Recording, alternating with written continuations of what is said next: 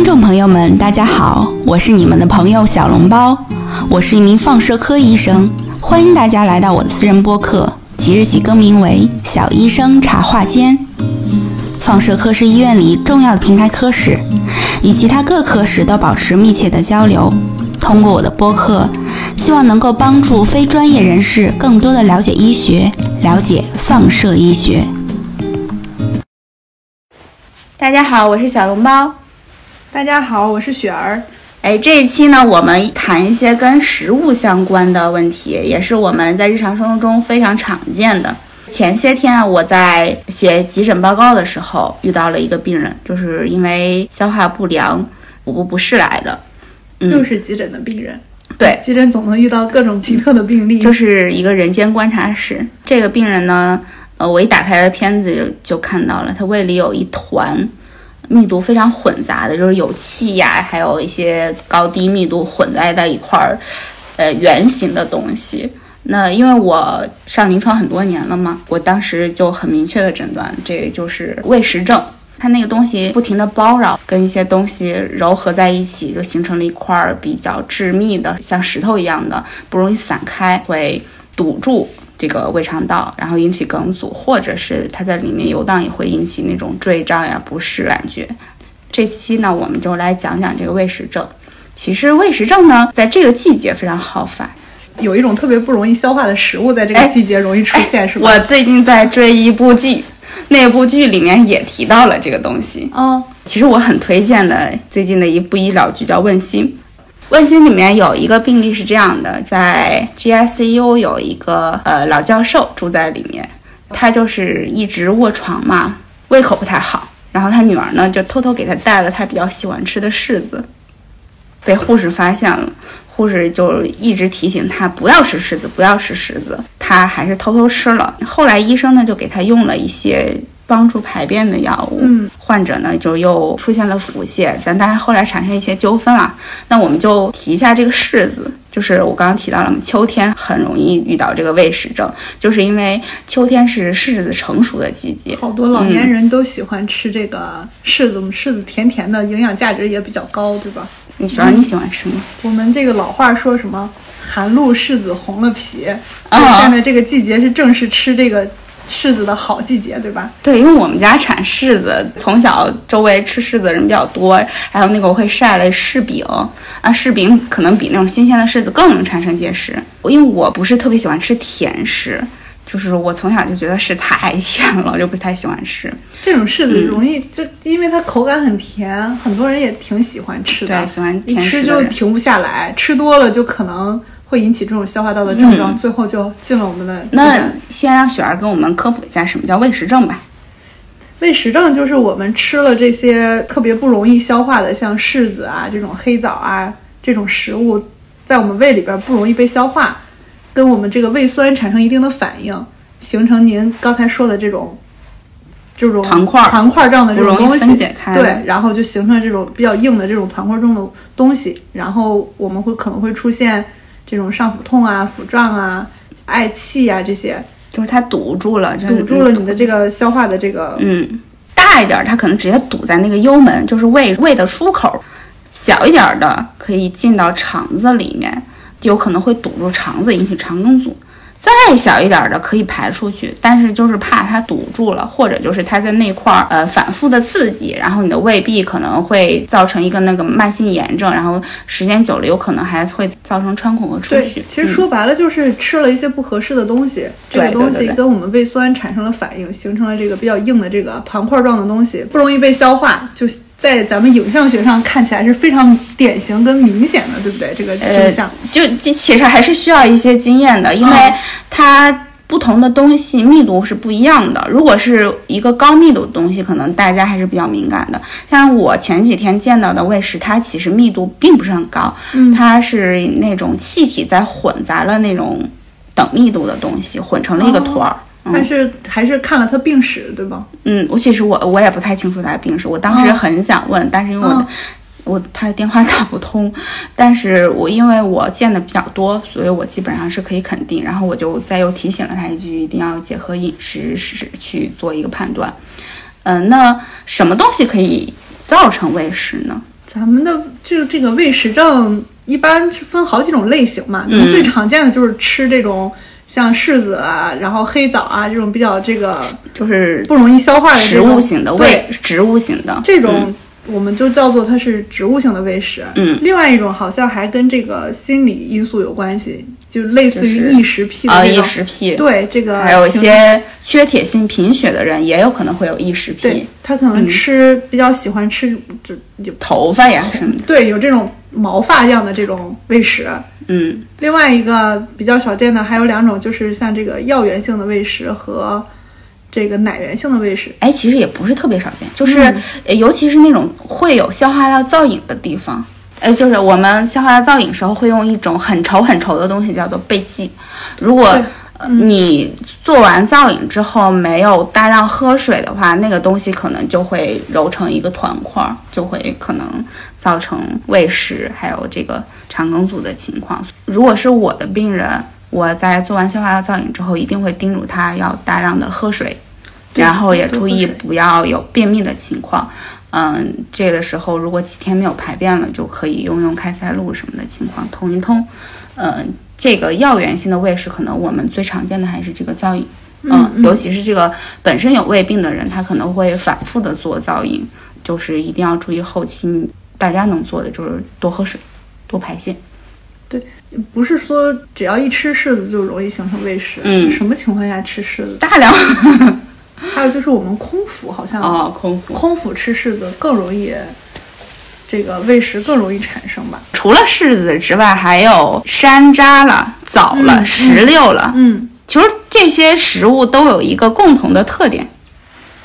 就是它会产生一种很不容易消化的东西，叫做鞣酸。对，嗯，这个鞣酸在跟我们这个胃内的这个食物的作用是吧？嗯然后形成这个不溶于水的这种鞣酸蛋白。嗯嗯，哎，还就是我稍稍的有一个小小的插曲，因为刚不是刚刚，因为刚才不是提到了植物性的胃食，有毛发性的胃食，有药源性的胃食等等了。嗯，就是这个毛发性胃食，雪儿刚才说了有。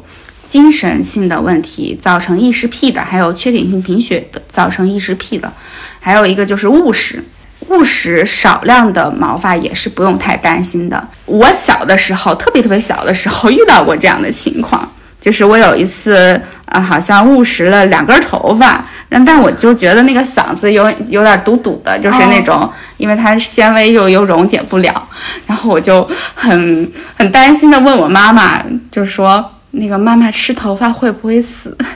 然后因为我妈妈不是学医的，我妈妈就只是跟我说。嗯，少量的不会，大量的会。就是我，我就又问妈妈说，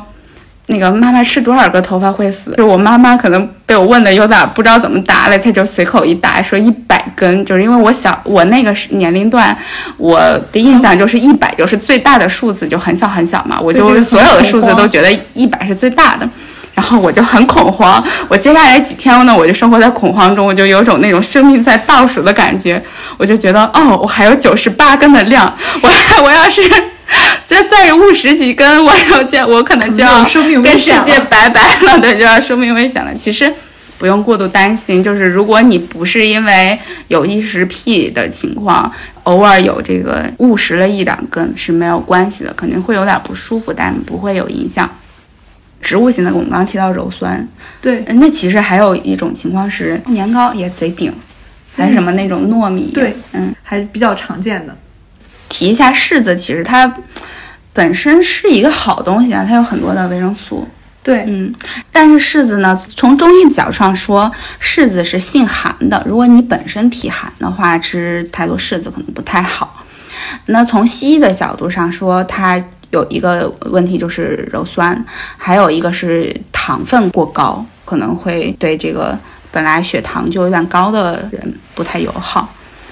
那吃柿子的话，还要尽量避免跟蛋白质一起吃，因为鞣酸和蛋白质是特别特别容易结合在一起形成胃食的。哪些高蛋白的食物呢？就比如说，嗯、我们知道的奶了、蛋了，还有呃鱼虾，嗯，嗯，牛肉这些，一起吃更容易形成这种胃食。嗯嗯，其实症状还是比较不典型的，就是腹部不适、啊、对，如果是这种比较小的喂食，没有引起这种梗阻的这种情况的嗯话，其实就是感觉就好像消化不良一样。大家可能都吃东西，如果不消化，也会有这种嗯感觉。大家也不用着急，就是说因为这个症状不太明确，那我呃如果没有及时的发现，会不会有不良的后果？其实大部分情况它慢性不会造成太大的损害，它是可以允许你有一个时间去等待的。啊、当然你出现了肠梗阻呀、胃梗阻，就是那种。呃，很明显的呕吐，然后消化道的症状、排不出便的情况，那个你身体症状也会比较重了。你你去挂急诊，那我们的医生也是可以给你接诊的。嗯，在体格检查上有什么典型的表现吗？能触及触及到吗？但是就是一般症状不是很明显的，你要是不是引起严重并发症的这种没有典型的腹部的这种症状，可能有一些上腹部的一些压痛，嗯，嗯，其他的特殊的体征倒其实不是特别大，也触不到。对对。嗯，我们首先临床上还是对于这种腹痛来的，我们肯定要找影像科大夫来帮忙，对不对？呃，影像科是第一关嘛，就是大家也不要觉得这个做检查是浪费钱了，其实大夫呢也不是火眼金睛，就是对。各个科的大夫是需要协作的，是，嗯，给大家一个证据嘛，呃，看看到底里面是发生了什么样的情况。那除了我们的影像检查，其实还有一些其他的检查，比如说 B 超，其实也是一个很好的，对，超声其实也可以而且看到 B。超也属于影像的一类啊。嗯，就是对，但是超声，比如说这个人肚子里气儿比较多的话，可能也会干扰超声对成像。对，饮水之后，可能超声上显示嗯喂食可能会看到这种高亮的强回声，嗯，跟嗯咱们这个 CT 上其实道理是差不多的。呃成像原理有点不太一样，但是。呃，也是一个很好的检查方法，就是都属于影像的检查方法嘛。那如果这个患者嗯近期可能有呃要小孩儿的打算呀什么的，就是不太能接受这个 CT 辐射的话，呃，超声是一个很好的选择。那还有更精准的一点就是胃镜，如果我们这个 CT 下，或者是我们通过这些无创的这些手段发现可能是喂食的话，提示我们了之后，它会对，然后我们进一步要这个喂食要比较大，我们可以通过这个胃镜去观察。嗯像这种比较小的喂食，嗯，也不一定首选的是胃镜。对于这种大的胃食要明确的话，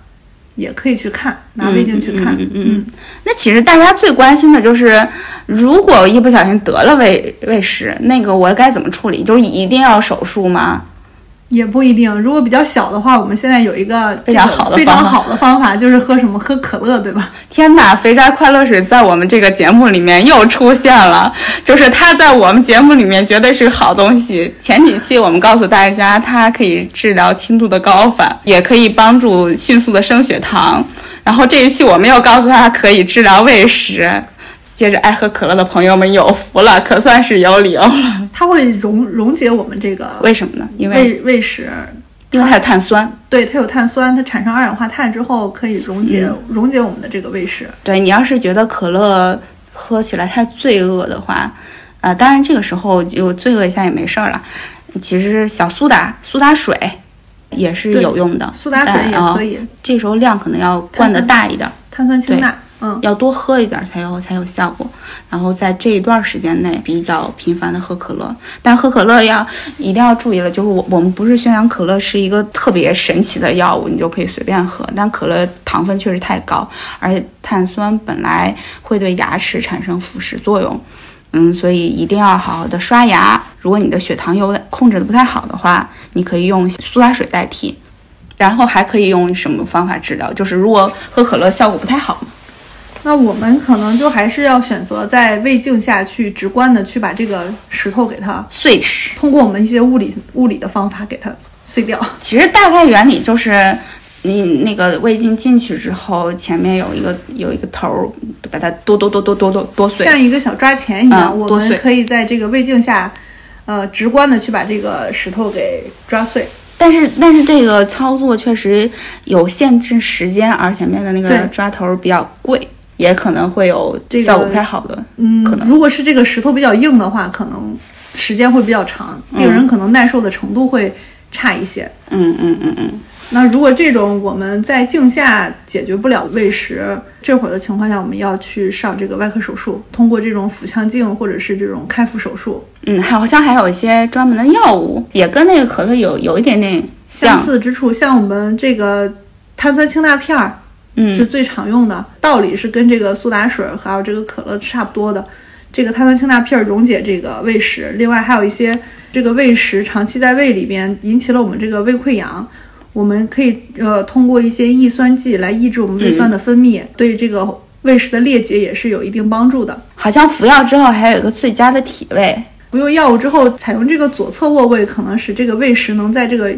药物的浸泡里边可能更久，增加我们这个药物跟胃食的这个接触时间。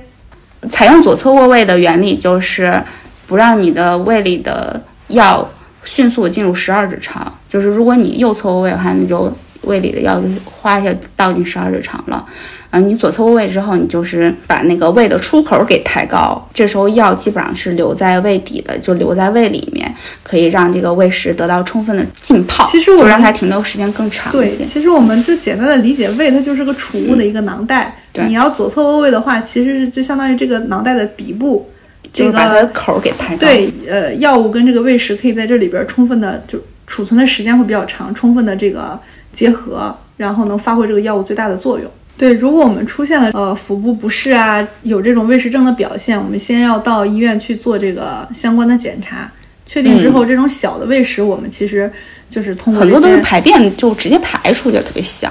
溶解不了的话，我们就可以通过这个，咱们最容易获得的就是喝可乐。通过这个可乐，咱们喝点可乐，把这个胃食给溶解掉。如果你又溶解不掉，它又引起了你这个更重的这个症状，比如说我们最常见的就是这个穿孔，嗯，对，严重的就是最严重的是穿孔，或者是肠梗阻。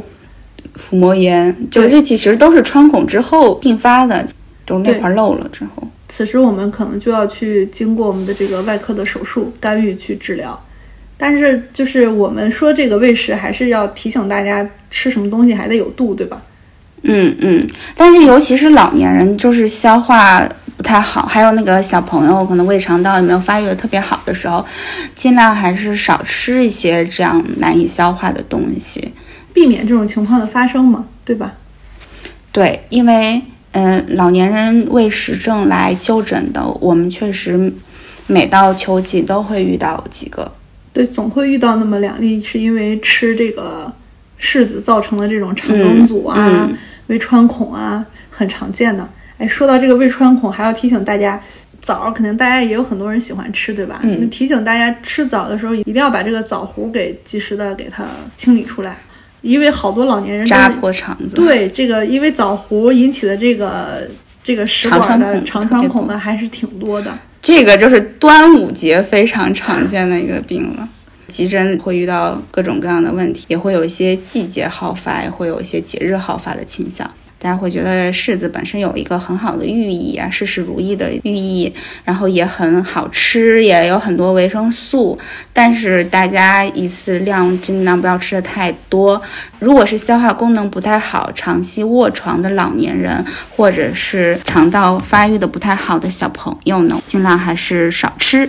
那就算吃呢，也要剥开皮吃，因为皮那块儿是最容易产生鞣酸的，然后也不太容易消化。还有就是避免空腹吃，然后还要避免跟高蛋白的鱼虾蟹呀、牛奶呀这些一起吃。另外一个还是要防止它含糖量太太高，你一定要限制量。嗯对我们吃完这个柿子之后，还一定要漱口，对吧？因为它含糖量也比较高，也有果胶。吃完之后可能有这种，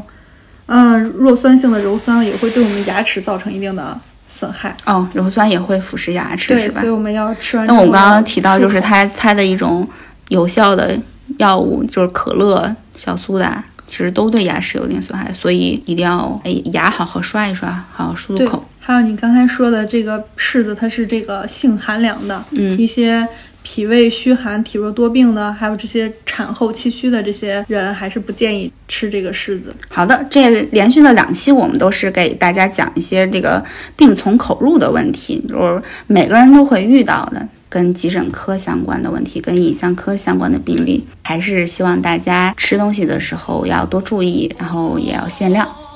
好谢谢雪儿。嗯谢谢。